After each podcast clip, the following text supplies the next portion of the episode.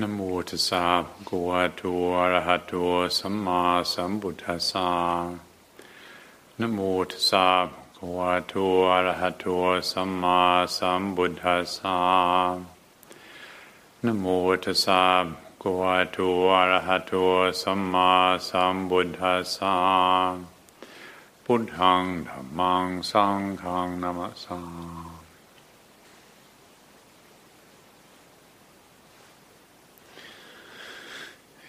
Yesterday at the uh, mealtime, there was a uh, gathering, a small group of people, and um, as sometimes happen in, in such situations, there's an opportunity to uh,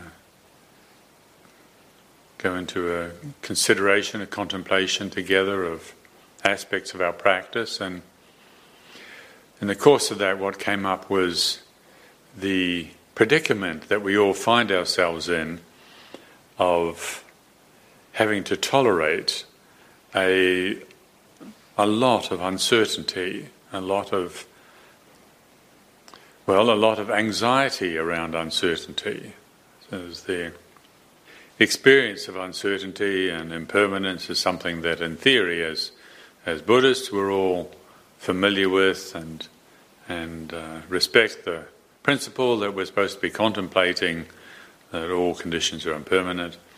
However, the reality is that we're not that good at it. Uh, when the uncertainty of our life is, um, comes up uh, loud and clear, and maybe we get some threatening medical diagnosis, or or a friend or a family member gets a threatening medical diagnosis, and and suddenly things are not so sure anymore, or maybe it's our job situation or our relationship environment.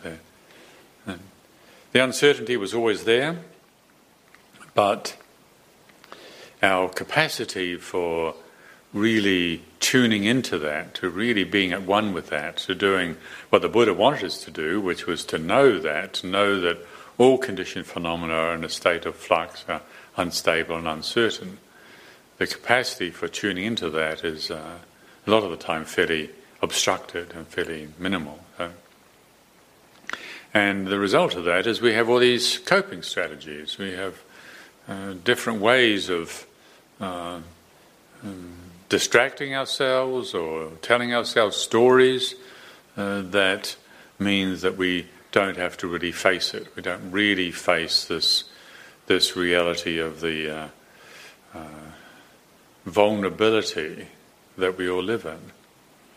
And that has consequences. And one of the consequences, as I was saying yesterday, is that the uh, collective anxiety that accumulates around this perception of impermanence and instability, it tends to go underground. Uh, not, we're not really factoring it in, and and that accumulates. And so there is this predicament that uh, all of us are living in a world where basically we're all, most of the time, telling ourselves stories that mean we don't have to face the raw reality of uncertainty. Myths that we've invented as human beings, including also a lot of religion, is a way of avoiding the from the deluded ego's perspective, the frightening reality of impermanence. And now, when you, for whatever reason, come across the recognition that it's possible to cultivate awareness, that this awareness that we're living out of is something that can be pristine and bright and informing an accurate perception and a realistic understanding of life and coming up with uh, genuine solutions to life's challenges, uh, or it can be clouded and polluted and distorted, and consciousness is kind of warped so that we're not seeing clearly at all. For whatever reason, we come across a recognition that it's possible to cultivate this consciousness. It's not just like you're born with what you've got and that's it, but rather it's something we can work on. And, and so, an intuition of the validity of this dawns within us, and regardless of whatever spiritual or religious conditioning we might have grown up with, something new and more relevant uh, is quickened within us. And, and this is really the beginning, I would say, of the, the spiritual journey, the spiritual search. is not just something we've been conditioned to believe in or to go along with, but we're genuinely, genuinely interested and enthusiastic about developing on the heart level, developing spiritually. And that's quite new, that's quite different. Mm. And what we're doing there is we're looking for a solution. We're looking for how do we live? How, what is it that sustains us through this uncertain existence of ours? Of course, there's lots of fun, lovely, great things that happen, but then there's a tendency to want to hang on to them. And the fact that they're all unstable, of course, produces some problems for us. How do we deal with that? How do we live in this existence with a, a body that uh, can enjoy good food and, and, and good company and nice holidays and, and nice music and all the sense pleasures, but we know it's going to die and we're going to lose everything? How do we deal with that? That's the spiritual question a very real question, a very relevant question. In fact, it's the question that the Buddha, our teacher, was motivated by when he went forth in search of truth around the age of 29 years old. And so we're all in the same predicament. We have this question. And in the beginning, it produces some sort of uh, enthusiasm, some sort of faith that it's possible. If you like, faith is quickened, or trust Faith is a tricky word, and um, many of us have difficulty with that word. Um, in Pali, though, however, the word that's translated as faith is saddha. And so, whatever word we want to use, whether it's faith or trust or saddha, uh, there's something in that that generates energy and enthusiasm, inspiration, aspiration. Now, the maturity of this quality, whatever we call it, faith or trust, uh, saddha, the maturity of this is really significant because if it's not a conscious process, it, it can become unnecessarily difficult. You know, if we don't recognize how we're, much we're motivated by faith, by trust, you know, we, for one, one thing, we can get rather pleased with ourselves thinking that we're the ones doing it. And often the time it's, it's faith that's motivating us, it's trust that's motivating us.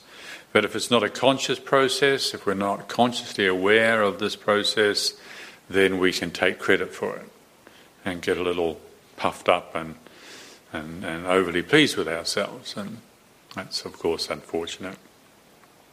So it's uh, what I would like to suggest and and perhaps uh, contemplate together this evening something along the lines of making this this faculty, this function of faith or trust, conscious and and and working with it. How to do this and what's its place? In the uh, classic teachings that we have in this tradition, we have what are referred to as the five spiritual faculties, like we have the physical faculties of seeing, hearing, smelling, tasting, and touching. Uh, well, we have the internal equivalents of, of faith, energy, mindfulness, concentration, and discernment. Saddha, Virya, Sati, Samadhi, Panya. And, and are very well known. And if you spend any time studying, practicing Theravadan Buddhism, these faculties become a big deal. And this is, in fact, what we're honing down in our meditation. Samadhi, well, concentration and collectedness, that's just one factor.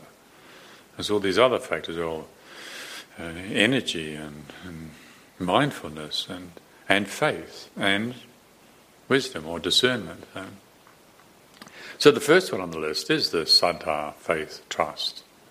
And in the beginning of our practice, when it's an initial sort of faith, it's kind of spurious and unreliable and a little bit even intoxicating because it, it's kind of polluted with, with, uh, with hope. We get caught up in hope that somehow we hope that this confusing uh, challenging, sometimes frustrating business of life is all going to be sorted out, and that that gets us very energized and enthusiastic, and and that initial level of faith, uh, once it gets uh, stirred up, well, we can become a little evangelical. Even we want to go around converting people as if we know something, when of course we don't know anything. But we do have something going, and we're really motivated, and it's very energizing. Well, that's part of why it's important to get conscious about it. We don't really want to go around evangelizing too much, it's embarrassing, and in fact, it puts people off. You know, people go in the opposite direction and start preaching to them. You know. But it's important because it does energize us, it does motivate us. But the thing with it is it fades out. We get used to it. This initial level of faith, this uh, spurious faith, if you like, it fades out. It doesn't doesn't really last. It's very initial, and and some people it fades out faster than others. And there's a a teaching story that I heard many years ago. Uh, I think it was at the Buddhist Society Summer School. I think by a teacher by the name of Trevor Leggett a very fine gentleman of the, the Zen school of Buddhism. And, well, whoever it was was telling it. The story is basically about, you may have heard this in some other context, but it's about digging for groundwater. Uh, apparently, there's very good evidence that there's, there's water down here. And you just got to dig to it and you can access the water. And whether it's the geological surveys that have been done or somebody's good on dowsing or for whatever reason, there's uh, good grounds to expect that uh, we can find water if we just dig in the right place for long enough. And so, as the story goes, there's two people digging for water, and one person starts digging and digging and gets down three feet, still no water, four feet, still no water, five feet. Well, if you've ever been in a five foot hole, that's a long way down actually, and it's getting really tiring. And so this person, after five feet, says, Well, I think I'm in the wrong place. So scampers out, five foot, you can just about get out at five foot, and goes off and starts digging another hole. And of course, digging away, digging and digging. You probably know how the story is going to go by now that this person, of course, busily goes around moving from one place to the other and digs 25 foot holes. Whilst the other person, they had something else going for them. It's something like, you know, faith in their conviction, faith in themselves, trust. Not quite sure what it is, but something meant that they didn't give up after five feet. They dug another five feet, ten feet, fifteen feet, twenty feet, until guess what? After a hundred feet, they reach water. They've got what they were looking for. Now, that matters, doesn't it? That really matters. Uh, if, we, if we give up too soon, well, that's unfortunate. And often we do tend to give up too soon, and there's a very good reason for that, which is we don't actually have that something that keeps us going. It's more than just determination, that's a factor. But if it's just willful determination, that gets very exhausting. There's also something to do with this this heart quality. is not necessarily just a conceptual belief, uh, but something that energizes and keeps us going. There's trust in ourselves, trust in our aspiration, trust in our motivation that keeps us going. And it's very important that we discover what this process is, make this this this process conscious. And part of becoming conscious in that is is finding out when it fails and why it fails. Why do we lose faith? Why do we go off and dig another five foot hole and another five foot hole? And you know, why do we keep changing our meditation system? Why do we keep changing our posture? Why do we keep changing our tradition? Uh, you know, why do we lack the ability to keep with what we set out with? And uh, if we look in that direction with the right attitude, the right degree of sensitivity, long enough, uh, probably probably won't take very long at all, actually, because it's pretty obvious that one of the reasons that faith is obstructed or compromised is that we have very strong habits for believing in our desires. Yeah. The more affluent we are, the more inclined we are to just follow the desires that come along. We don't actually grow up going without very much, at least our generation, your generation, those of you that are a bit younger. Our generation, my parents' generation, they did. They went out. They went without all sorts of stuff. But from my generation onwards, we don't tend to go without a lot in our society, and so we tend to feel that desires come along. Actually, I'm entitled to follow them. Well, we are entitled to follow them sometimes if they're moral and not going to hurt anybody else. And, but part of the consequence of that, of always following our desires, is that when we get bored with something, I just, I don't want to do this anymore. Hmm, we're really strongly motivated to give up and look in another direction, go somewhere else. So the habit of always believing in our desires does obstruct faith. Now, if we see this, that's a good reason for exercising restraint. Restraint, as many of you have been following this teaching for a length of time now, it's something the Buddha praised a lot, not out of some sort of fear of, of uh, really fully appreciating life, but that it's a dynamic, it's a spiritual muscle, samvara indriya, the ability to hold on this passionate outflow of desire to, until we're really ready to engage it. Yeah. Yeah. How much effort do we train in that? Now, again, because we're all into meditation, we do know that we have this opportunity to train. You know, it's chosen to stay with a particular meditation object or practice uh, or discipline, and, and, then distracting thoughts and impulses and images arise. And you want to follow them. Well, we can do that. But if we inhibit that, maybe by now we've already experienced that a certain strength comes from that. That strength of inhibiting conditioned desire is really important for protecting faith. Yeah. We have the faith, otherwise, we wouldn't have even gotten started. We have the faith, but it's very important that we learn how to protect how to develop it. And part of that is, as I was saying, finding out what what is it that compromises it? What is it that means we can't engage skillfully because there is blind faith, there's naive faith, which again probably all of us are to some degree familiar with, if not in our own case, and seeing other people very motivated by this heart quality of, of trusting in something. And, but it's a naive kind of faith that doesn't open to doubt. Uh, some people of faith will perceive doubt as an enemy, as an opposition.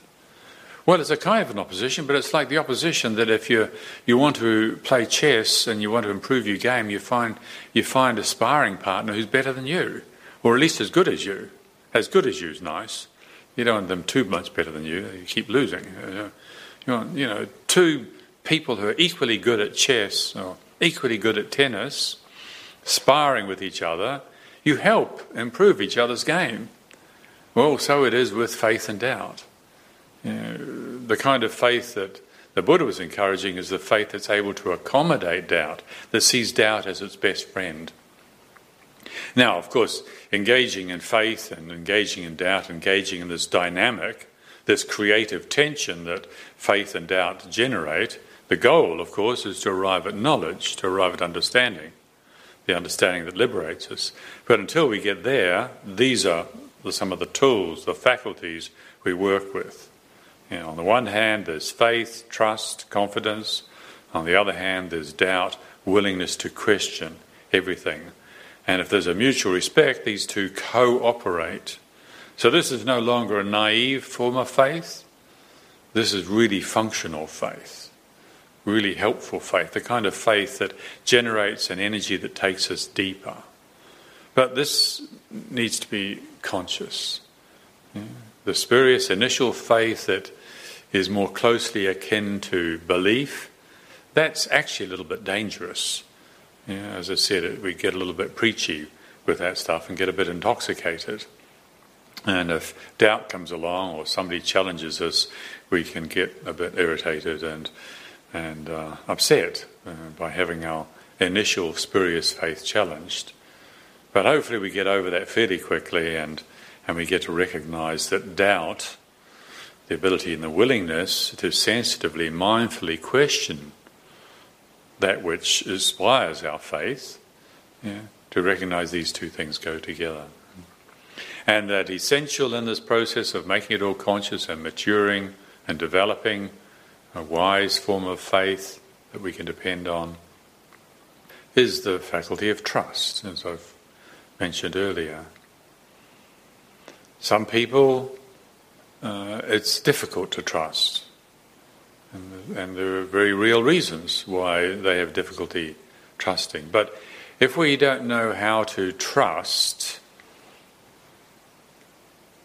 as a psychological activity, if we don't know how to engage in trusting, then our faith, our faith can once again be obscured, can be compromised. Even though faith is there, even though our hearts are imbued with faith, have been quickened by faith, we don't know how to meet it. We don't know how to engage it. You know, if if the limb of trust, the psychological limb of trust, was was betrayed or abused at an early stage in life, then it's like if our limb is injured and not healed, then atrophy sets in. And even though you want to pick up something, you can't. The limb just doesn't do what it's potentially supposed to do.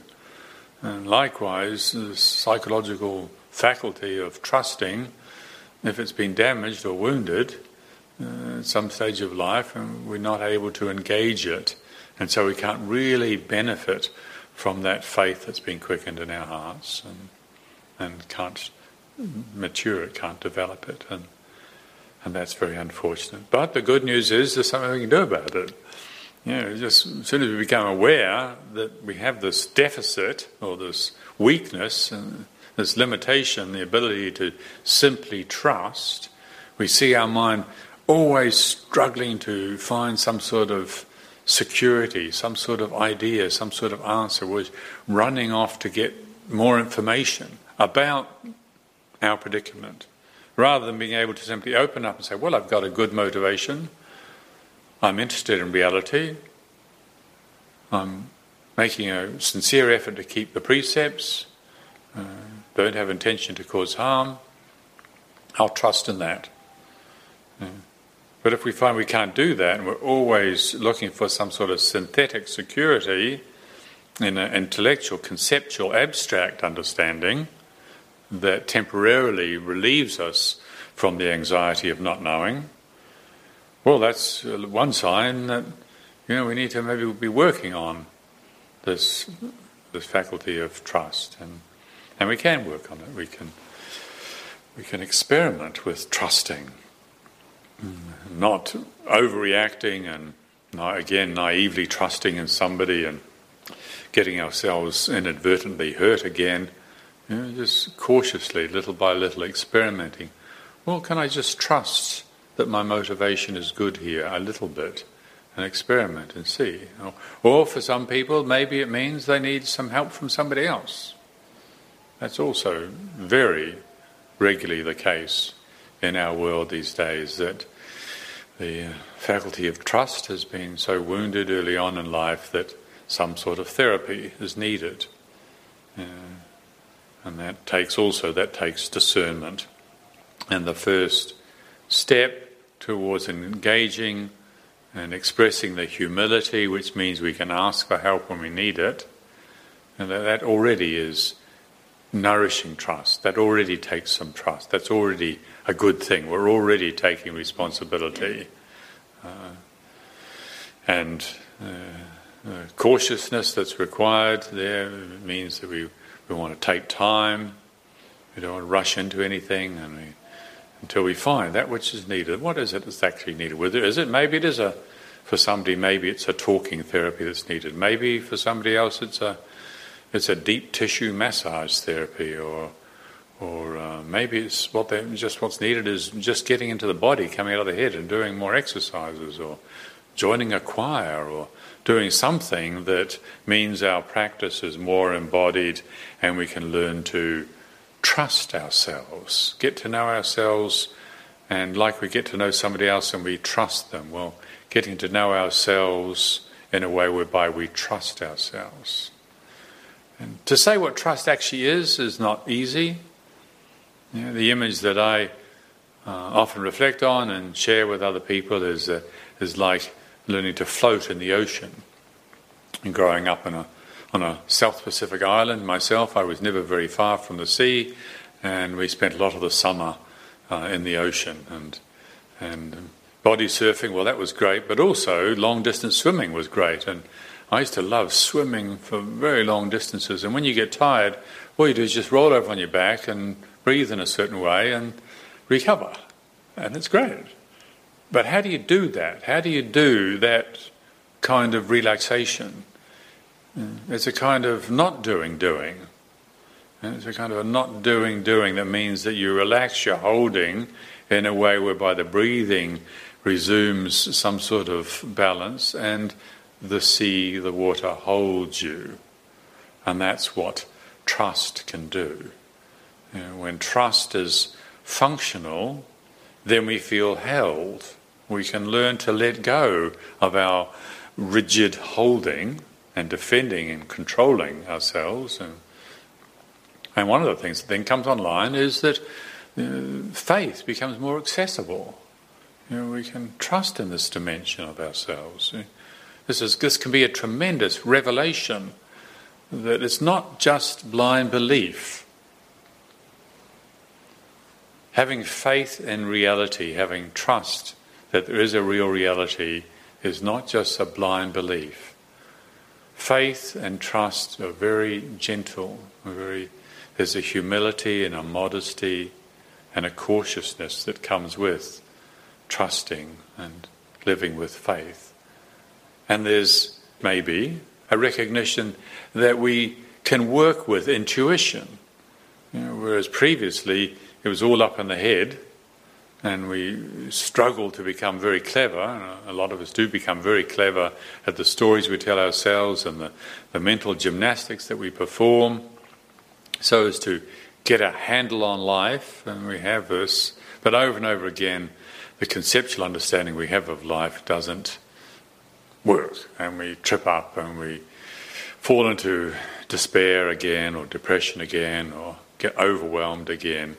And where did it come from? Well, we weren't really balanced. And a symptom of that not being balanced is we're up in our head all the time. But if trust has been sufficiently healed and we're learning to become conscious and engaging uh, faith and living a life of faith, you know, we start to recognize the place of intuition. We can let go of you know, sometimes the, the arrogance that comes with blind belief or, or naive faith. It can be rather rigid and arrogant. And, and this, is, this is, applies right across the board. All belief systems fall prey to this, including Buddhism. You know, we can, we can be a very committed Buddhist who believes in all sorts of things, including that the law of karma and rebirth doesn't exist, and that was only something for primitive Buddhists in India 2,600 and something years ago.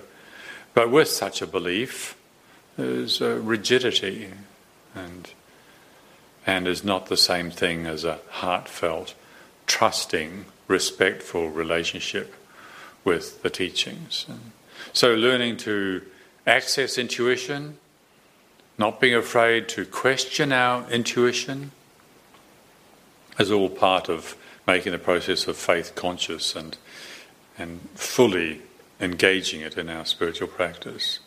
We can, of course, we do, of course, want understanding. but the understanding that the Buddha was talking about, the knowledge the Buddha was talking about, is not speculative knowledge. the knowledge the Buddha was talking about is unshakable knowledge. It's not just concepts about reality, it's clear seeing knowledge. And so, yes, of course, that's the goal, that's what we're looking for, but until we get there, we need to use the faith that we have to guide us and sustain us. As I started off by saying, there's a lot that can threaten us. We can feel very threatened by our mortality, we can feel very threatened by the instability in the world. Now, the reality is, there's nothing new about this. You know, sometimes these days you hear people talking about, oh, young people, it's so difficult for young people, the world is so uncertain. Well, actually, the reality is, uh, you've never been safer to live on planet Earth than we are right now. There are fewer wars now than ever in recorded history. Uh, the healthcare that's available, the food that's available, the opportunity for education, whether it's others educating us or us educating ourselves is abundant. And yes, compared to the uh, privileges that uh, the post war generation had, my generation, we, compared to that, yes, the present generation does have obviously more insecurity. But compared to what most human beings on the planet have had for most of human history, uh, that period in time, post war, World War II, was unusually secure. Uh, instability, insecurity, impermanence is the reality of our existence. And so, what is it that sustains us through having an open, honest receptivity to this, not just telling ourselves stories? What is it that sustains us? Well, I would say it's faith, yeah, it's trust, and, and learning to develop this, you know, really making this a project. We can, yes, we long for knowledge and liberation, but I would say that more or less looks after itself.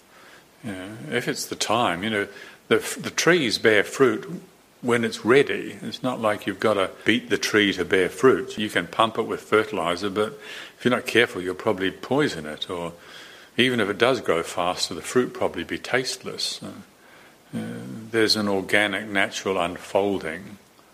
And it's according with that natural, organic unfolding of our heart's aspiration of liberation that we want to be nourishing, not just force feeding it with willfulness and naive uh, belief. So, an organic, inspected, carefully considered, questioned form of faith and how do we cultivate this? Well, like everything else in life, we learn to live in faith by getting it wrong, yeah, by making mistakes. You know, when we get lost, when we get lost in defaulting to stories again, and when we catch ourselves, uh, I've been telling myself some really, some really dumb story there. You know, I've told myself that story just for years and years and years. I was telling myself that story when I was 15 years old, for goodness sake. What am I doing telling myself that story now? Well, I just forgot, that's all. and what do we do? We begin again. And that's one of the most wonderful aspects of this Buddha's teachings that we've all had the good fortune to inherit, that we can always begin again. It doesn't matter how much we get lost. You know, the great beings got lost. That's how they found the way. Getting lost means that we've got to find our way back again. In a way, don't misunderstand what I'm saying, but in a way, the more often we get lost, the better.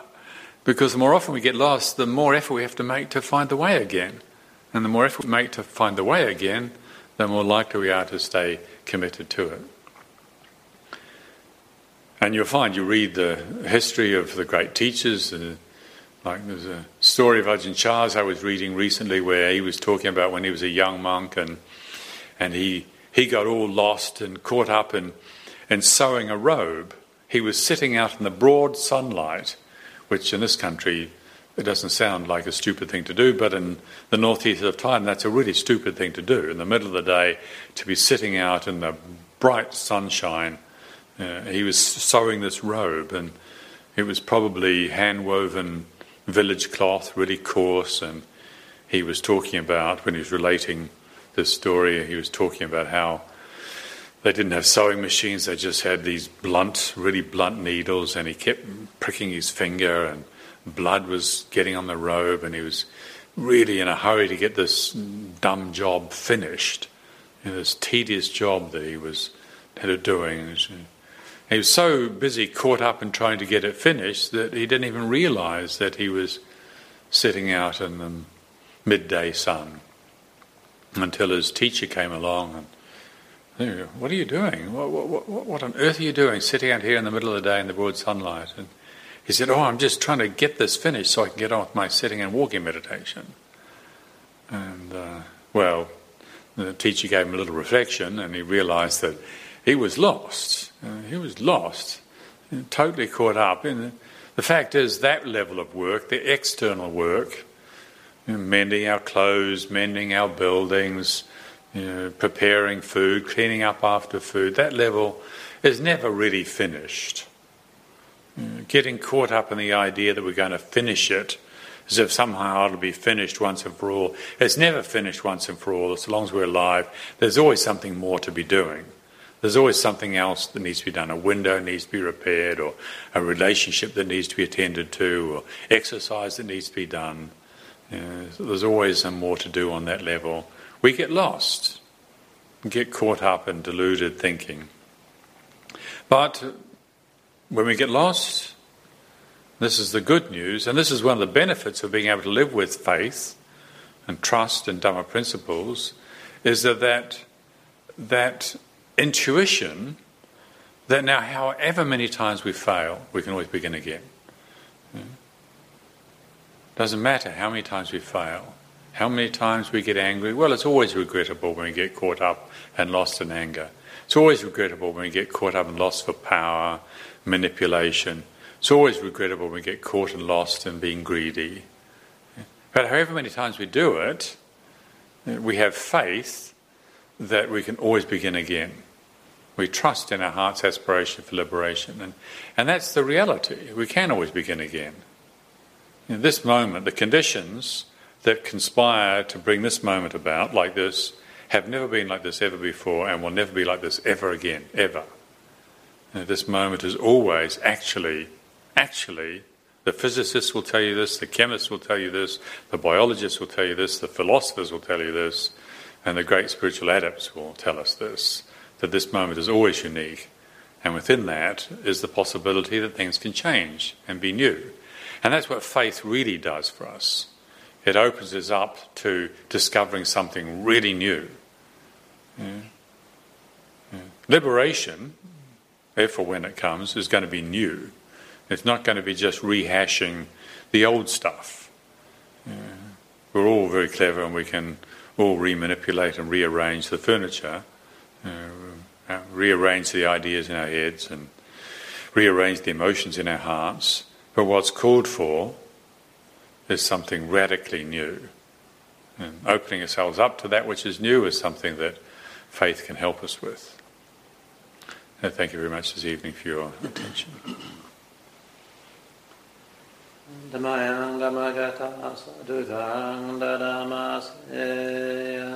Sadhu Amen.